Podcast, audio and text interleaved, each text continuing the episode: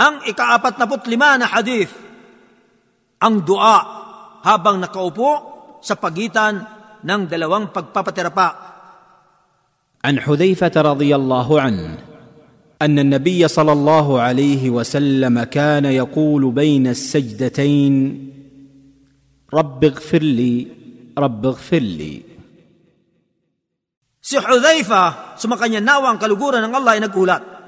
Katotohanan uh, ang lagi nang sinasabi ng Propeta sallallahu sa pagitan ng dalawang pagpapatirapa o sujud ay ang uh, Rabbig Firli, Rabbig Firli.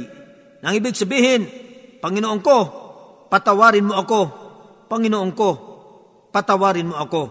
Isinalaysay ni Ibn Majah, hadis bilang 800 at uh, 77 at ni Abu Daud, hadis bilang walong daan at pituput apat at ni An-Nasai hadis bilang isang libo at isang daan at apat lima.